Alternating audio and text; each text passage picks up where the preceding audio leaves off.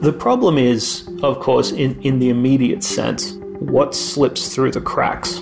Not in terms of how much stuff is wrong, but we do not have any good estimate how much of what is published in the entirety of the global scientific enterprise. We have no idea how much is inaccurate, how much is just wrong, how much is plagiarized, how much is literally fabricated from cloth? How much is uh, like the data is real but the analysis is fake? We don't have estimates for any of these things. There are some estimates offered but in general they rely on things like surveys that ask you to report whether or not you're doing fraud which is spectacularly naive. This is the dr john berardi show a podcast that seeks important lessons in a seemingly unlikely place amid competing points of view in each episode, I look at fascinating, sometimes even controversial topics through the minds of divergent thinkers. And together we tease out unifying threads from ideas that may feel irreconcilable. Today's topic I'm calling BS.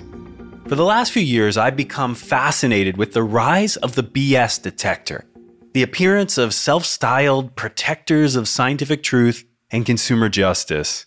I think you know who I mean. Aggressive and antagonistic public figures out to myth bust, debunk, and expose everything from ideas they deem untruths to people they consider grifters and snake oil salesmen or saleswomen. I'll be honest here. Probably because of my own constitution, I'd rather mediate a fight than pick one. These folks have often rubbed me the wrong way. And I've thought a lot about why. On the one hand, calling out BS feels useful and necessary. If information is bad, someone ought to be out there counteracting it, putting it to an end. On the other hand, aggressive and antagonistic methods feel counterproductive. Beyond my felt sense of decorum, as a coach of 30 years and a student of change psychology, I've learned that people don't often change by being mocked or derided, bullied or coerced. Usually the opposite happens. About a year ago, all this came to a head when I read a very comprehensive critique of Dr. Matthew Walker's New York Times best-selling book, Why We Sleep. The critique, written by Alexey Guzey, entitled straightforwardly, Matthew Walker's Why We Sleep is riddled with scientific and factual errors, was picked up by major media outlets and even prompted Dr. Walker to rush out a second edition of the book. For me, this interaction raised all sorts of questions. Like, what are the pros and cons of public criticism, especially criticism of published and popular science, like Dr. Walker's book? How does good, ethical, useful criticism differ from bad, unethical, derisive criticism? How should we, as observers of this criticism, react, both to the criticism of works that we agree with and to the criticism of works that we disagree with? Even more, because I'm not inclined to do criticism, I wondered about the critics themselves. Who are they? What makes them tick? What are their motivations? So, in this three part series, we'll explore these questions and more. We'll begin here in part one by learning about a fringe area of science that you probably haven't heard of. One in which the goal is to call BS on poorly done published research in the interest of having it corrected or removed. Along the way, we'll talk to a colorful researcher and BS detector who's been at the heart of nearly 100 retracted papers, half of which came from a nutrition lab and scientist you probably have heard of, one you've likely even quoted without knowing it. No one wants to interfere with your right to say vegetables are important for children. You know? Here's the thing don't do science. Do something else. Go and work for the marketing department in Nabisco. Become a vegetable ambassador. Then in part two, we'll move from published science to popular science, talking about Dr. Matthew Walker's sleep book, Alexey Guzey's criticism of it, and how a leading sleep researcher, Dr. Jennifer Martin, thinks both about the book and its critics. When I think about debates like this in general, I think what is each person trying to accomplish? I think that Matt Walker is passionate about sleep. I don't know what Dr. Guzey's criticism was trying to accomplish. I think that there are some things in Matt's book that are debatable and some things that are not debatable. Sometimes scientists get stuck in needing to find the perfect answer when the good answer would have a big public health impact. Finally, in part three, we'll meet another BS detector who targets not scientific source material and not popular science books, but the dissemination of popular science on places like Joe Rogan's podcast. We'll hear about his criticism of two prominent appearances on that show, and we'll even hear back from someone he criticized. Yeah, so the podcast itself was three hours, but it probably took me about 15 to listen to it.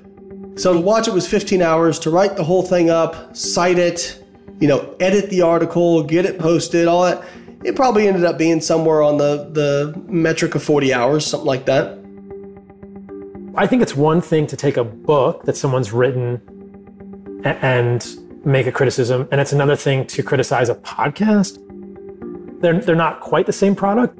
I think that ultimately we have to ask with any of these things is the intention on both sides to create productive discourse that benefits people and provides a product that will allow humans to live better lives. So, yeah, we're going to cover a lot of ground. For now, though, we have to start at the beginning. And in this case, it all begins with a baby carrot.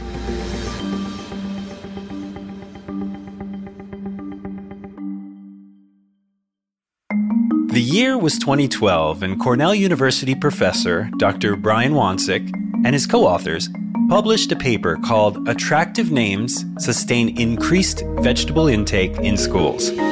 Their thesis was that if you change the name of things like carrots and green beans and broccoli to something exciting, children will eat more of it. So, in this particular study, they reported offering three different groups of grade school children ages 8 to 11, so that's grades 3, 4, and 5, baby carrots. In the first group, the carrots were called a fancy name X ray vision carrots. In the second group, the carrots were simply called food of the day. And in the third group, the control group, the carrots were unnamed, as they usually would be. Lo and behold, the children in the fancy named carrots group seemed to eat more carrots than the children in the other two groups. By a lot. The X ray vision group was reported to have eaten 11 baby carrots versus only five or six for the other two groups. Big win for this seemingly simple and intuitive idea. Big win for Dr. Wansink. You see, this paper and a few others of his, one notable one looking at how putting Elmo stickers on apples led children to eat more apples over cookies at snack time, were used to get funding for the Smarter Lunchrooms movement. Now, Smarter Lunchrooms was a program run by Wansink that received over $20 million in federal money to give science based recommendations to elementary, middle, and high schools that wanted to encourage healthy eating. A, a noble pursuit for sure. The program leveraged Wansink's X ray vision carrots and power punch broccoli and silly dilly green beans to drive vegetable presentation in elementary schools. By 2017, the group had over 30,000 schools participating. But this is where things get weird. In that 2012 paper, the authors shared a data table with three numbers for each group. The first was the average number of carrots added to a child's plate. The second was the average number of carrots eaten from that plate. And the third was the average number of carrots left behind on that plate. Now, how math works, of course, e- eating too, is that the number of carrots you've eaten plus the number of carrots you left behind should equal the number of carrots that you added to your plate in the first place. Yes? But in this data table, the carrots didn't add up. For example, in the X ray vision group, the children seemed to take about 17.1 carrots on average, yet the number of carrots eaten, 11.3, and the number of carrots left behind, 6.7, adds up to 18 carrots. So if the children took only 17.1 carrots but ended up eating or leaving behind 18 carrots, where did that extra 9 tenths of a carrot come from? This is the question that puzzled error detection specialists Tim van der Zee, Jordan Anaya, Nicholas Brown, and James Heathers. You see, these four scientists with normal science day jobs were spending evenings and weekends doing something that the scientific process doesn't actually do nor do paid scientists screening published papers for errors and making sure they're corrected. Here's Dr. Heathers. I have a sideline area of research in what we generally call error detection, but has sometimes been called forensic statistics, sometimes academic integrity, depends on what hat it's wearing. But basically, it goes like this you go out into the scientific research, you find things you don't like, or someone shows them to you because they know you'll do something about it. You figure out what's wrong with it, which is usually mathematical, but sometimes is process or social driven, and then you punch the snot out of it. It's not really a common approach to scientific discourse, uh, and has occasionally been poorly regarded by uh, people who I myself would poorly regard. So basically, I'm professionally difficult. More on this in a minute. For now, though, back to the carrots.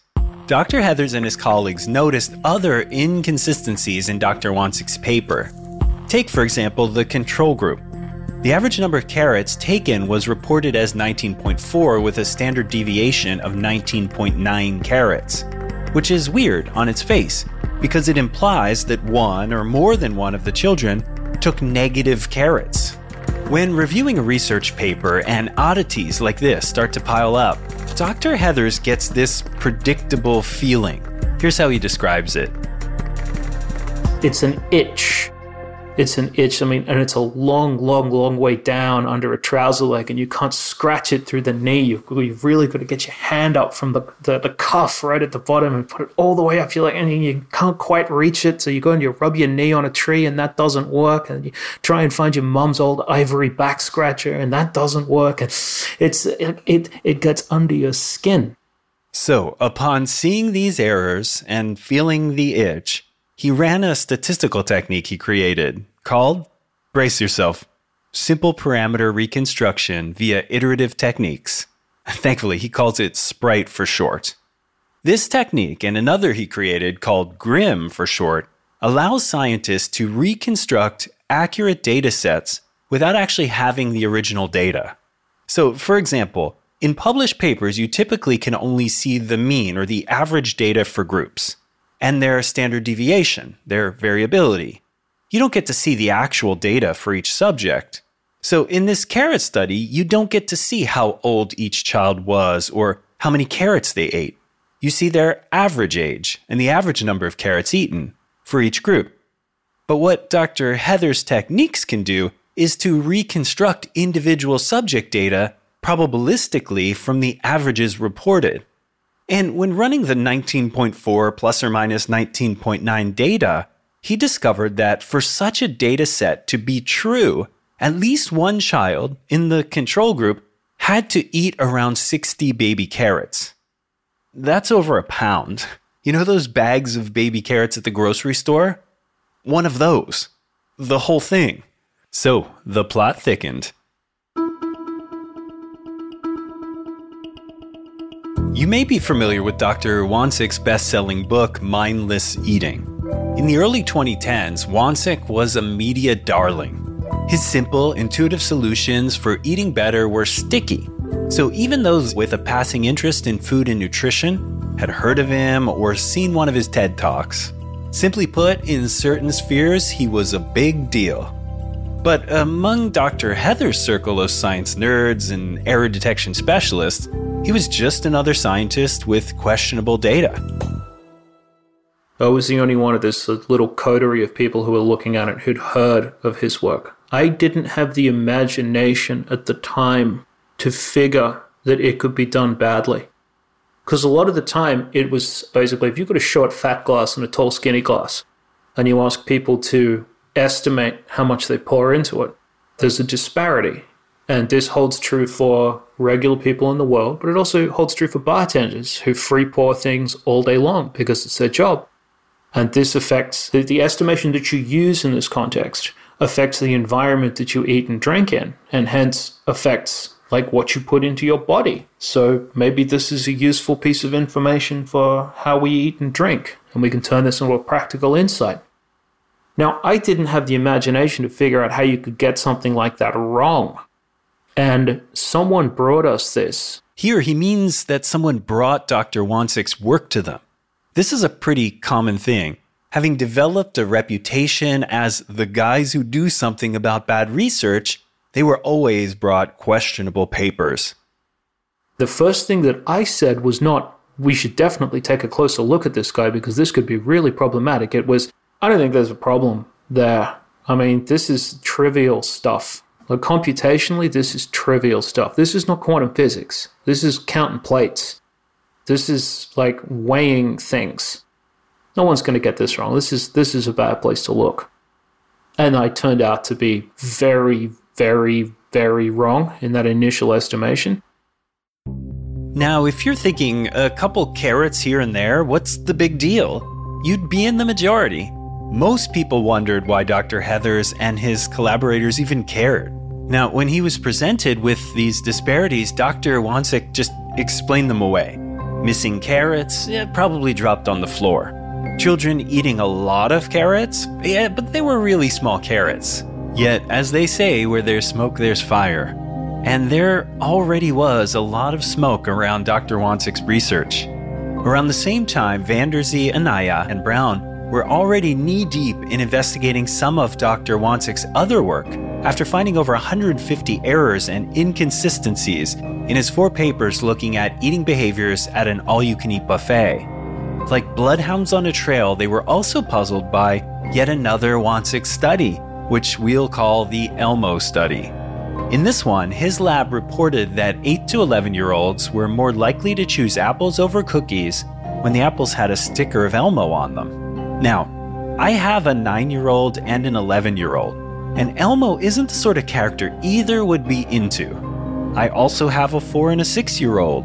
It's probably them that'd be influenced by squishy, happy cartoon characters. This triggered more itchiness. Jordan Anaya, who was again part of the group analyzing this work, was able to track down an original spreadsheet from Dr. Wansink's lab, which is often difficult to do. And in that spreadsheet, there were notes like no snack, didn't wake up, and picked neither apples or cookies, was feeling sick after nap. Which sounds more like children in a daycare or preschool than children in grades 3 to 5. But again, no proof, just an inkling that something wasn't right. Have you ever been in a Wikipedia rabbit hole? Yeah, something something comes up out of nowhere and you're like, I don't know that phrase. You Google it and you say, well, that was coined by Lord Tourinnier, who died in 1789. And you're like, I've never heard of this guy. And I think he's best friends with the Earl of Sandwich. Wasn't that the sandwich guy? You click on that, he was the sandwich guy. Hey, is a hot dog a sandwich? You click on the definition of sandwich. You're like, well, technically not. And you're like, what's his hot dog was? And you click on that shit. What is actually in a hot dog anyway? That continual ability to chain things together with the right training and the right context and the right motivation is where this comes from. So tenaciously, they followed the rabbit hole. They reached out to Dr. Wansink and his collaborators, journal editors, co authors. Maybe there was a good explanation for the strange numbers and descriptions. Maybe it would all be cleared up without incident. Nevertheless, they wanted to get to the bottom of things because that's what they do there's an order in which you need to communicate to people.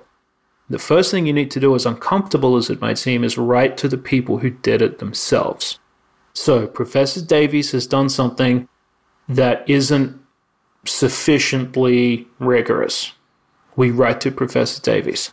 Now, a lot of the time, that simply means giving them the opportunity to clear something up. I'd say about one in every six, one in every 10 times, someone will write back to you and go, Oh, you missed something. It's this.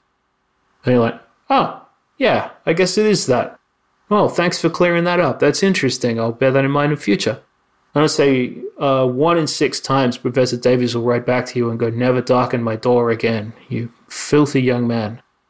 And about four times out of six, you get either a completely non committal response like, Thank you for your email, I'll look into it, which is immediately followed by nine months of silence, or no response whatsoever. And those are essentially the same things. One is a response to say, I'm not responding to you, and the other is just not a response.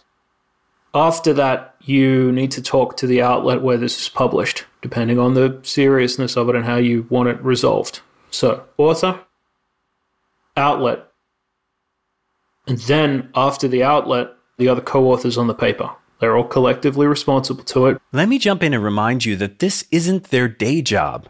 We're talking about a group of guys who already have jobs.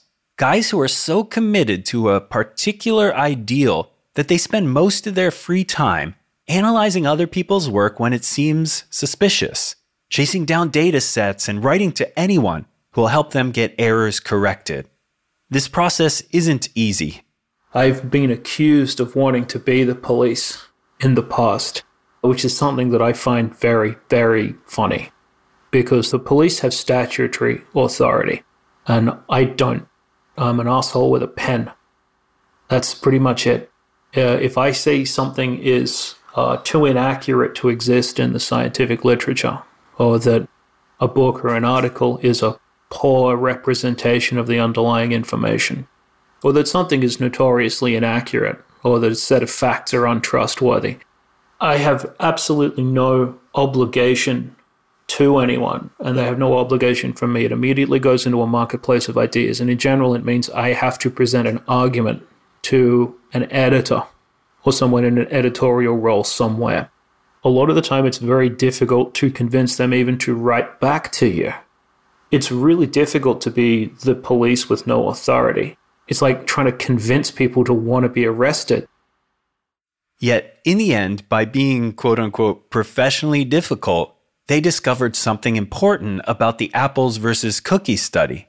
Turns out it was done in three to five year olds, the kind of children who do nap during the day at school, not the 8 to 11 year olds described in the original publication. Which made everyone wonder about the carrots study too. Turns out that study was also done in 3 to 5 year olds, not the 8 to 11 year olds written about in the publication. You can probably sense where this is going. Between the years of 2013 and 2018, Dr. Wansink had over 40 published papers retracted, which means removed from the journals they were originally published in, for things like falsification of data, bad methods, statistical errors, and more. Some of the practices in Dr. Wansink's lab, some of the things he and his collaborators did, accidentally or with full intention, we'll never know, aren't just considered bad. They're considered career ending. In today's parlance, they're cancelable offenses. So Dr. Wansink lost his faculty position at Cornell, was outed in major publications like Time and the New York Times, and lost his government funding. What started out as a good run ended with a complete professional collapse.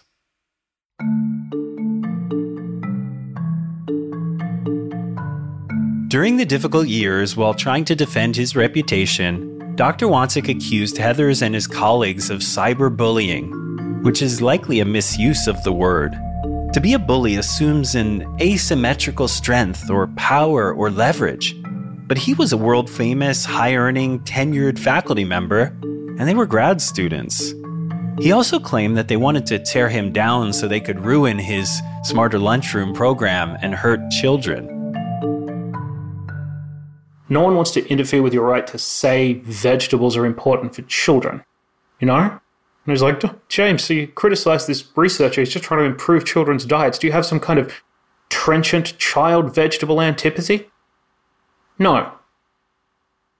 And obviously, the message of anything like this is perfectly capable of supporting itself. If it's that important, it doesn't have to wear the big mantle of this is drawn from the scientific literature, especially if it's not. Yet being in the line of fire is par for the course with Dr. Heathers and his colleagues. There was a, a spate of very negative comments a couple of years ago where um, I was accused at least once of being vindictive, as in it was personal. and I, I couldn't remember the names of the people I was supposed to be vindictive towards. As one of Dr. Wansink's colleagues commented, I think the field needs some shelter from this kind of criticism. Instead of using their skills for good to help people do better work, rather, many of them use their skills to tear people down. And that is senseless to me. While the field he was talking about was the field of food and consumer behavior, I should probably make it clear that Dr. Heathers and his collaborators have worked on many different papers in many different fields, not just Wansink's.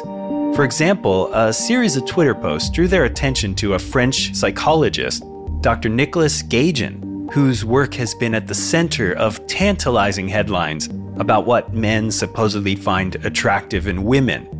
Findings like men are more likely to help women whose hair is down versus tied up, or men approach women twice as quickly when they are in high heels versus flats, and men ask women with larger breasts to dance more often than women with smaller breasts. In his work, they found a lot of methodological and statistical inconsistencies. Some questions came up about whether data even existed in the first place.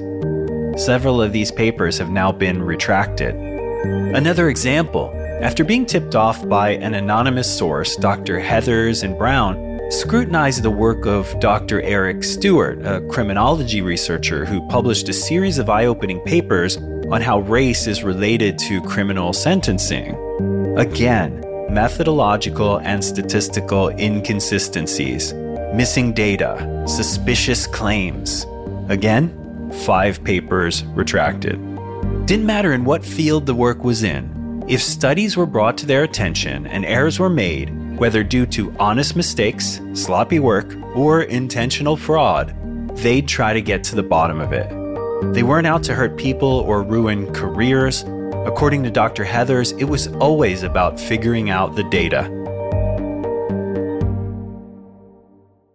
I read a whole thing about this a while ago.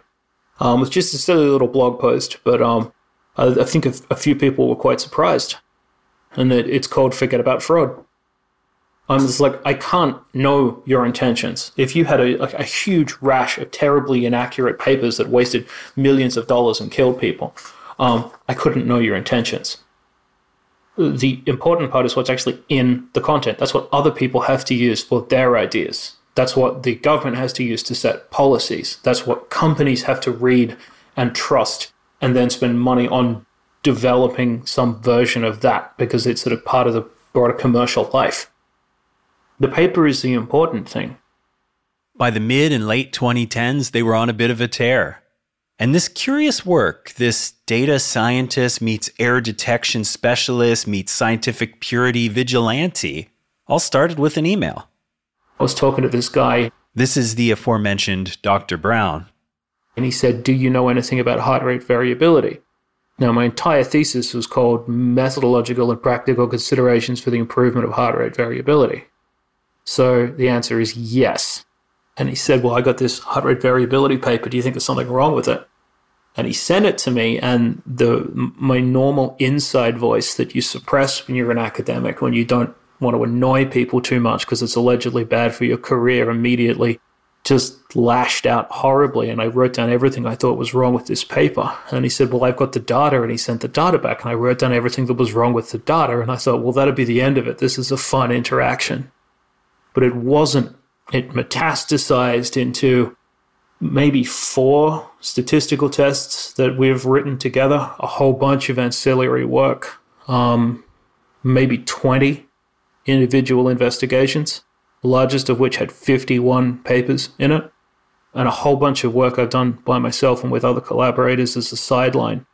I've helped work on plagiarism detection software. I've helped work on data duplication investigations. I've had work on some sort of historical stuff, like re- reconstructing what happened to something over time. It just sort of happened. Someone randomly offered me the opportunity to be difficult about something, and it all just clicked. and while he often jokes about quote unquote being difficult, that's exactly how he and his error detection colleagues are often perceived because their work doesn't operate the way science typically does things. It's not a function that is presupposed by how we understand the normal functions of science to work. The paradigm of, well, if it's wrong, you have to go out and generate your own information, and that you have to produce a positive object to be able to uh, counteract some kind of existing negative object. You need to go out and do that work yourself. What he's referring to here is the idea that science can catch errors through replication. So let's say a paper is published suggesting that, I don't know, eating Kentucky bluegrass from your neighbor's front lawn helps control blood sugar, and reverses type 2 diabetes. Well, that paper alone is interesting, uh, potentially disturbing, yes, but not really proven until it's replicated. In other words, until another research group repeats the experiment and gets similar results. If another group repeats the experiment and finds that eating Kentucky bluegrass from your neighbor's front lawn doesn't offer a health benefit, the research has to keep going until scientists get to the bottom of this discrepancy. And if multiple groups replicate the study and still can't find a benefit, we keep people off their neighbors' lawns. The point is that science as an enterprise is designed to find mistakes in this one particular way, and over time it does a decent job of it.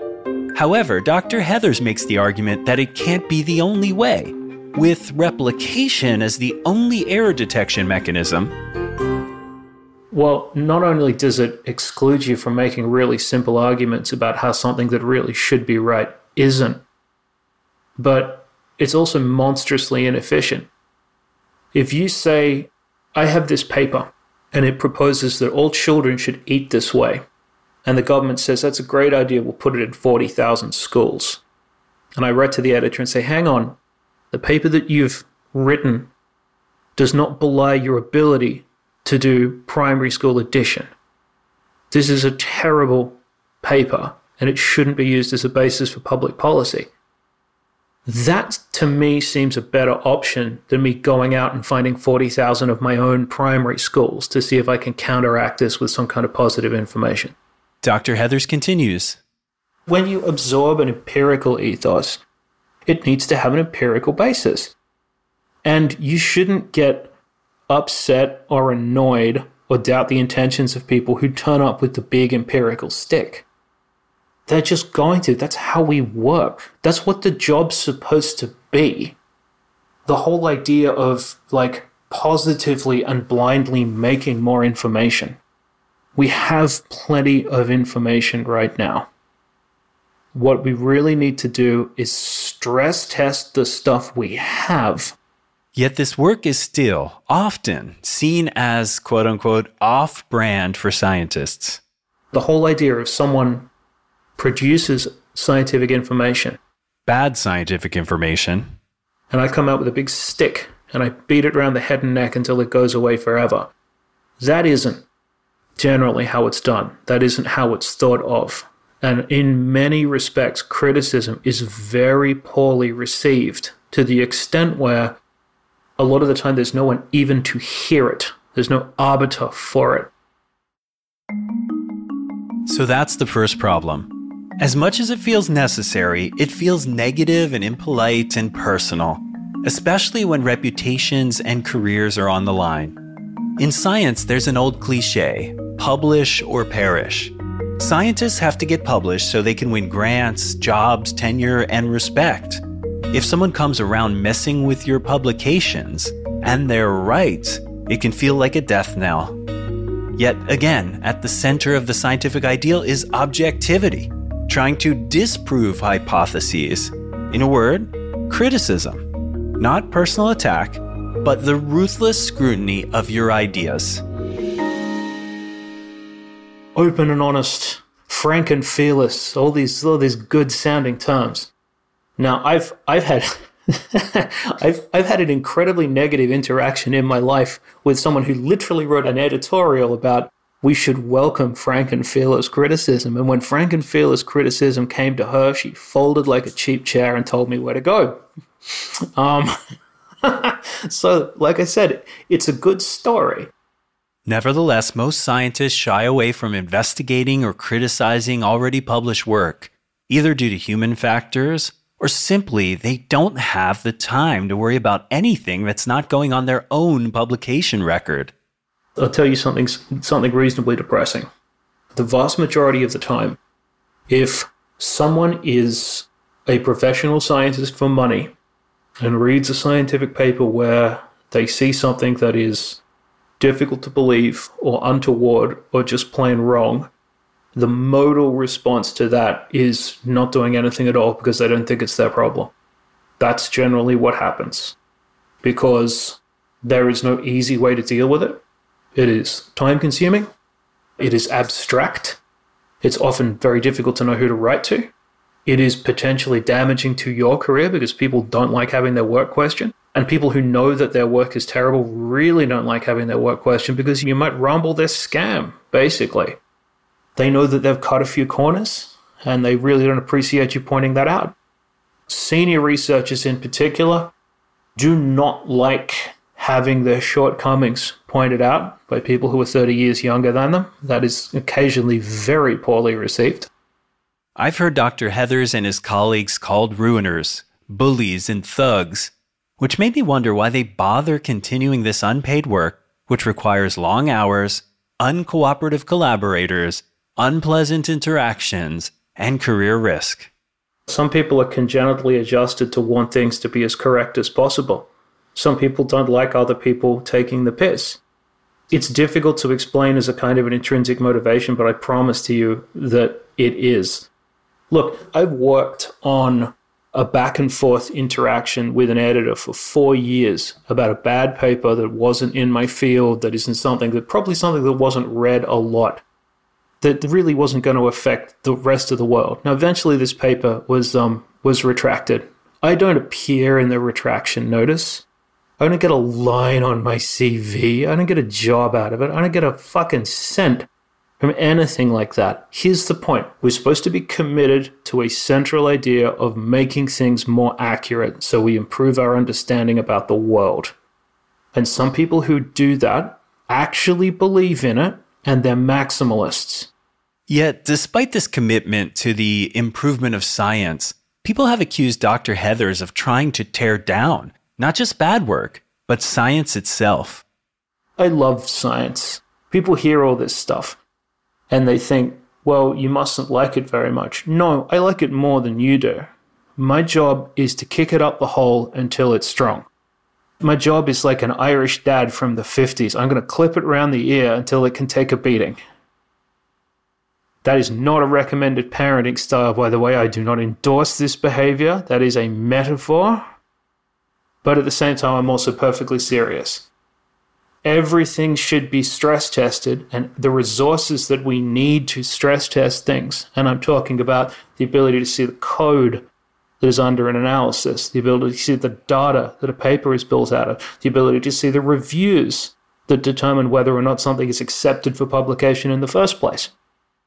I wanted to keep digging, though, to find out what other sorts of things beyond lofty ideals about being guardians of the truth could be motivating Dr. Heathers and his colleagues. Again, it just seems like a lot of effort and discomfort in the service of something like accuracy. I've had very few opportunities to commercialize or pursue what I've done now since probably 2014, I'd say. It's resulted in a, a lot of different things uh, a great deal of press attention, uh, some academic prizes, some academic papers. A whole lot of people have read about it and talked to me about it, and I give a lot of talks about it. As far as academic rewards, there was some funding, but in general, there are none. Yet he continues. You don't have the expectation this is going to be in the newspaper. No one's going to be your best friend and send you a brown paper envelope full of money. In general, you're going to be a pain in the ass. You're going to sink a lot of time, potentially some money. I've gone as far as to buy experimental apparatus that other people have used in different studies, not big things, that I've actually bought stuff like, I'm going to get that thing off Alibaba and see actually how it works because they did it. When you get into it, no one's getting famous doing this. I mean, it was a very generous introduction. It's like, well, you're, you're known to do this. I go, yeah, with some kind of Z grade notoriety within an incredibly small community of highly critical global scientists. Yeah. But there's no pedestal that's there waiting for me. No one's going to want to syndicate a show called The Most Difficult Man in the World. That's not going to happen. And if you get started with that uh, as the, the outcome in the first place, you're going to be significantly disabused of, of your preconceptions of, of, of just how important your work is. You know, especially if you do it more than once, you know that you're bringing facts to people, and in general, they are facts, that they don't want to know You know that old thing, it's uh, hard to get someone to understand something when their salary depends on them not understanding it. To undercut the idea that this work is done for fame and attention, I do a lot of this stuff that's more privately now. Another another good publicity generating glory hunting procedure is to do this quietly without telling anyone. Part of this is to protect his professional reputation now that he has a grown up job. But another part of this is If I write an email, someone's someone's done a terrible medical study, and I write to them and they Google me, they're never writing back.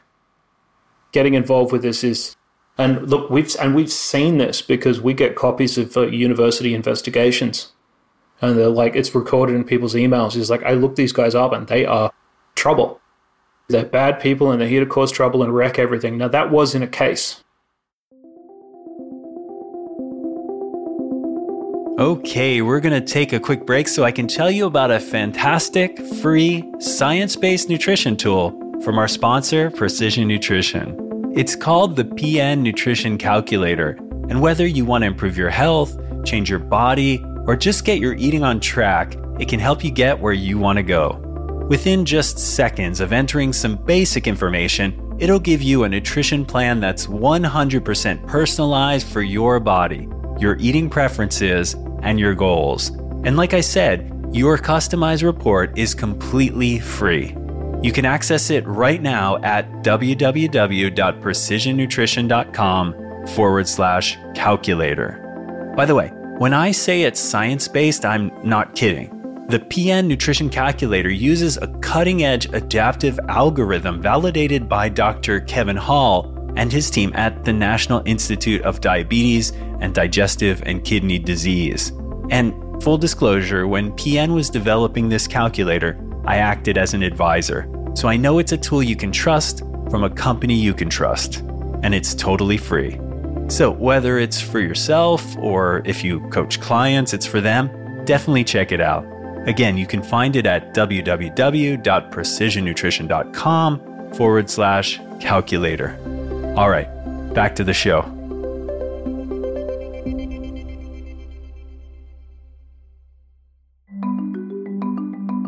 We can all probably agree that if bad science makes it past peer reviewers and into the journals, there should be some sort of error detection happening. Especially for work that could have an immediate influence on human behavior or government policy. And here's the thing bad science is likely happening all the time, even unintentionally. In one of the most influential essays in the field of metascience, published in 2005, Dr. John Ioannidis from Stanford argues, using statistical modeling, that even seemingly well done studies are subject to a host of errors and biases. To get published, scientists often need to come up with exciting, novel, and important findings. And because those findings are hard to come by, they nudge their studies to produce them, often in unconscious ways, and then exaggerate their significance. So, having an unfunded, ragtag group of truth maximalists, mostly grad students, a few dozen worldwide, seizing randomly on problematic papers, it just doesn't feel like a reliable way to clean up the 2.5 million scientific publications each year. I mean, how do they even decide which papers to work on? For a lot of working scientists, it's a competing interest between how much does this annoy me versus how much time do I have right now versus what do I think are the consequences of this existing or how does it fit into a broader pattern of problems. If it's something in isolation, it's very different to a series of a dozen papers. If it's uh, some paper in a minor regional medical journal, it's very different to something in the New England Journal of Medicine. Yet he envisions a future that leverages technology to scale the impact. If you really want to see something interesting happen, especially as these things turn into, as things that are within the correcting science kind of milieu, turn into more computational tasks that can be done at scale, can you can you imagine robotic or artificial intelligence error detection that worked, not the kind that just bailed people up for no reason, but the kind that actually worked? You'd have a very low for something that was really problematic, just because of the messiness of the task involved. You'd have a very low hit rate, but a very low hit rate out of two and a half million yearly academic objects is, I mean, the Office of Research Integrity in the US deals with ballpark somewhere between six to 10 major cases a year. Uh, this is things where like there's been a serious misconduct claim. They go through in general, but like something that I do and something that's in one of their reports, there's a lot of crossover. Some of the reports are longer than others because some malfeasance is more serious than others. And of course, I don't necessarily deal with misconduct cases. We're just interested in mistakes. They're interested in sanction. So, I mean, it's a lot more serious. But four to 10 individuals, thereabouts, versus 10,000 instantly locatable, definitely incorrect. Someone's going to find a way to open this box. For now, though, it's still a small group of women and men armed with free time, a few robust statistical techniques, dogged determination, and a bone to pick with badly done science. And to guide their efforts, Dr. Heathers proposes some rules. One, never do it by yourself. What you miss, the kind of tunnel vision that you can get, because as again, the thing that underlies everything here is the outcomes are serious. You are potentially playing with factors that could affect someone's career or livelihood, etc., etc. Criticism should not be offered lightly. This is how we structure the seriousness of it. One, don't do it by yourself. Always bring a friend. Yeah, it's like cave diving or something. Always, always bring a friend. This means someone to question your assumptions, to rerun your analyses, to check your blind spots. Two, standard of certainty.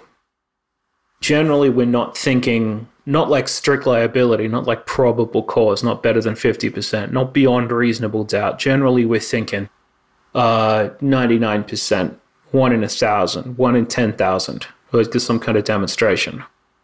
As close as you can get to certainty about uh, some unlikelihood or some impossibility or similar. As close as you can get to that line. That means you let plenty of stuff slide. But what it amounts to is you just going, I don't believe you. It's nowhere near enough. Or I could accept the fact that you've got 60 people in your study. You say you've got 3,000. I don't believe you. Not enough. Not the most fanciful thing in the whole world. It's not an empirical argument. And it has to be. In other words, you have to be sure, like really sure something is wrong before calling someone out and your argument has to use data and evidence. That takes care of the sort of main planks of how you approach it. Now, the, the next is how you communicate it. In some circumstances, and especially when there's far too much going on, there's a way to just release it into the public domain if you're not accusing anyone of anything and it's not particularly important. Like you can find something where it is with 100% certainty likely that there's malfeasance of some kind involved. Like someone who publishes the same article twice in two different journals to pump up their citation metrics. Yeah, it's the same text. Someone who plagiarizes something, it's the same text. Something that is literally mathematically impossible. It can't be real. You're allowed to take those observations and put those in the public domain without judgment. You don't go, this is impossible and you're a phony like Holden Caulfield. You don't you don't do that. You just say this is what it is, and it is literally impossible. But if you're trying to resolve where it came from, there's an order in which you need to communicate to people. As mentioned earlier, the protocol is to reach out to the investigator first, then, if you can't get anywhere, the journal. Then, if you can't get anywhere there, the co authors in general, the vast majority of the time, a first author is responsible for the main text, argument, body, content of the paper. Which means if someone else is responsible for an inaccurate part, they'll talk to them because they're in charge. So, first author, I should say, outlet, co authors, and then after that, if absolutely no one will talk to you and there's nothing going on, at that point in time, you can start either thinking about writing up a manuscript of your own or just sort of putting it in the public domain. There's a great website for this called PubPeer, which allows anonymous comments uh, linked to the PubMed database. People who do a lot of work, who have a, like a, a real proper professional sideline and academic integrity stuff, use it all the time because it's just quicker. There's a point past which all of this just isn't practical to do everything that I just said, especially considering how often people don't write back to you. You very quickly have a databasing problem. I wrote to 400 editors, like, and I've got 17 responses. Like, it's totally unworkable. So just stick it in the public domain and get on with your life. Now, you see, that sounds like a procedure rather than an ethical ethical framework. But what it's doing, I mean, it's defending the sort of right to reply. It's protecting you yourself because you shouldn't be too exposed the ability to do this in the first place. And it's giving the people who are responsible for the continuing existence of the document a chance to actually look at it before you have a broader discussion. Now, if you're in this situation and either one of those people says, I want to take responsibility for this and what's going on, I will actually do something, then your job is done. And that happens quite a lot. In general, I'll tell you what happens. This is like, oh, are you doing this for fame and fortune? You spent ages working on something that's wrong. You write to the authors. The authors go, oh shit, that is wrong. I better go back and recheck that. They recheck it. They write a correction. And the thing that you put in the public domain is, isn't this author a good scientist? I like them. I want to come around to their house for a cup of coffee and meet their kids. That is that is good behavior. And it makes me feel good about our collective enterprise doesn't sound too negative and kind of like uh, not not really glory hounding at that point, is it? I mean, almost like there's another motivation involved. We put a lot of thought into the language that we use to talk about this, who we say what needs to be said to, how much respect is inherent in the communication. I mean, I can be face to face, just very casual, colossally disrespectful, and generally unpleasant person, but every one of these emails is written like I'm the Queen of England because it is inherent in the process that these people should be respected. As much as that's occasionally not what we want to do, it is not about me, it's about the science. Despite the great pains they take to follow a set of best practices, despite their efforts to keep this work impersonal and all about the data, Despite doing this in their view for the betterment of the scientific enterprise, many people still argue that this kind of data sleuthing isn't positive or productive, that it undercuts the work of good people trying to do good work. After all, Wansink was just trying to feed children more vegetables. Dr. Heathers has a particular stance on that. Here's the thing don't do science, do something else. Go and work for the marketing department in Nabisco. Become a vegetable ambassador. Get yourself a big fucking eggplant costume and walk around in that uh, through the schoolyard. People want to wear a big. It's a, I'm trying to help people, and then they wear a big empiricist hat, and they play by empiricist rules, and they publish empirical information, and then they claim access to the fact that they are drawing this from a body of knowledge that we all agree is a good idea. And then you go out and popularize it, and you step all over that you make assertions that you can't support, uh, you say things that might not be true, you do terrible research in the first place. No one wants to interfere with your right to say vegetables are important for children. The problem when it comes to this is not so much of like, well, well don't listen to anything he says. It's not like there's, there's not other people saying it. It's the, it's the ability to determine false authority on the basis of, I'm drawing this from a place where we're getting the best available information. A lot of the time, the best available information is deeply annoying. It's unclear. It's self contradictory. It's gone round in circles for 30 years. There's things that we do and don't know. There's things that we can't know. Sometimes we don't know the unknowability of uh, different subjects. And then there's the idea of consequences. There's also nothing you can do about the predictability of the consequences. I mean, I'll, I'll give you I'll give you an example. Say someone comes out and they're deeply interested in human health, and they say, I'm really interested in everyone having as much vitamin A as possible. And they, they publish a whole lot of stuff on uh, vitamin A supplements. They put it in uh, the cereal, like folate. Shit, put it in the uh, fire suppressant systems uh, within buildings. So like every time there's a fire, it's immediately there, taking everyone's stress away as they're covered with all the dirty water sitting in the pipes. And it, it gets criticized, and people go, I don't get your desire to get wrangled up with the intentions of this person. The intentions are fine. Now, here's the thing every now and again, one of those people picks something like vitamin A, and then you eat too much, and you go blind. There's another side of this that isn't particularly nice and it doesn't come up with vegetables and naps.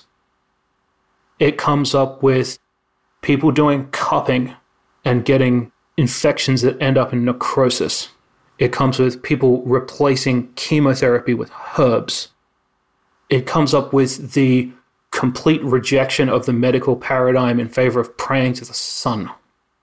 And there is a flip side of they're just trying to do the right thing where their best intentions, unchecked, are going to kill someone. Whenever I start wrapping up my conversations with guests, one of my final questions is this one Is there anything you wish I'd have asked about this topic but didn't? I wish you'd asked what it cost me. So we talked about that. I quit doing the sort of harder version of this work uh, maybe 18 months back because there was a degree to which it was kind of killing me in a way. I was spending a lot of time up at night at, uh, doing postdoc work and then research scientist work all day and then working on something into the night, drinking far too much coffee, not getting anywhere near enough sleep, but not, not in the way that people are sort of regularly familiar with, but in the way where I was, I was just gray with trying to deal with everything that happened and had to like walk away from that model of doing it. Anything when it takes this sort of primacy in your mind can become unhealthy. And it probably did in a way that's like real and medically definable rather than a way where you go, well, that's, that's not a good habit as much as if you keep doing this shit, you'll be dead in five years because you're going to have just unconstrained hypertension and you, you, you're going to have a heart attack. It's a better place now for me, having stepped away from trying to ruin myself doing it. It got a bit serious there for a while.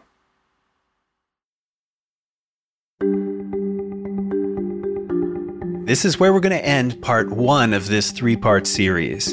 In part one, which you just listened to, we learned about a fringe area of science designed to call BS on poorly done research in the interest of having it corrected or removed.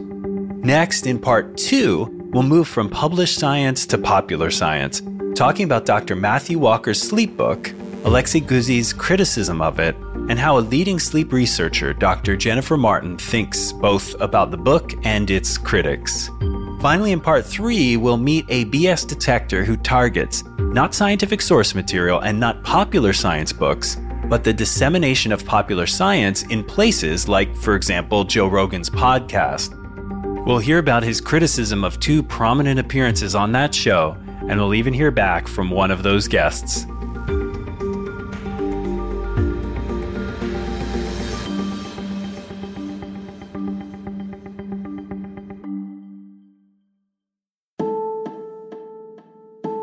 Before we end, I need to tell you about a little contest we're running with our two sponsors, Precision Nutrition and Changemaker Academy. There are $15,000 in prizes up for grabs, and all you have to do to enter, it's really simple, is to subscribe to the show wherever you listen to podcasts and take a screenshot of that subscription. Next, rate and review the show, positive, negative, or neutral, on either Apple Podcasts if you use an Apple device or on something like Castbox or Podchaser if you don't. Then take a screenshot of that. Once you have those two screenshots, email them to us at reviews at drjohnberardishow.com. Make sure you spell it Dr. John Berardi Show rather than D O C T O R, and you're done. Like I said, really simple. From there, just before the release of our next show, we'll randomly select three winners who get to choose from among 15,000 in prizes, including a spot in the Precision Nutrition Level 1 certification program, or the Precision Nutrition Level 2 certification program, or Precision Nutrition Coaching. Winners get to choose which one they want. Winners also get to choose one of the following a copy of my book, Changemaker, or up to $75 in Precision Nutrition apparel. And finally, winners also get a spot in Changemaker Academy's new course, The Career Blueprint. So, why a contest? Well, when podcasts get a lot of ratings, reviews, and subscribers, they have a chance of living a long, happy, productive life. It's just the way the algorithms work. But without subscribers, ratings, and reviews, a podcast toils in obscurity. So, again, for a chance to get some really great stuff from our sponsors while doing us a solid, please get to subscribing, rating, reviewing, and sending us those screenshots. Oh, and if you previously subscribed, rated, and reviewed, you can send us your screenshots too. We'll include you in the contest as well. Can't wait to find out who wins. Before signing off, I'd like to thank our production team Marjorie Korn, my research partner and co writer on the show, Martin D'Souza, our producer, Dylan Groff, who edited and sound designed this episode, and thanks to you for listening.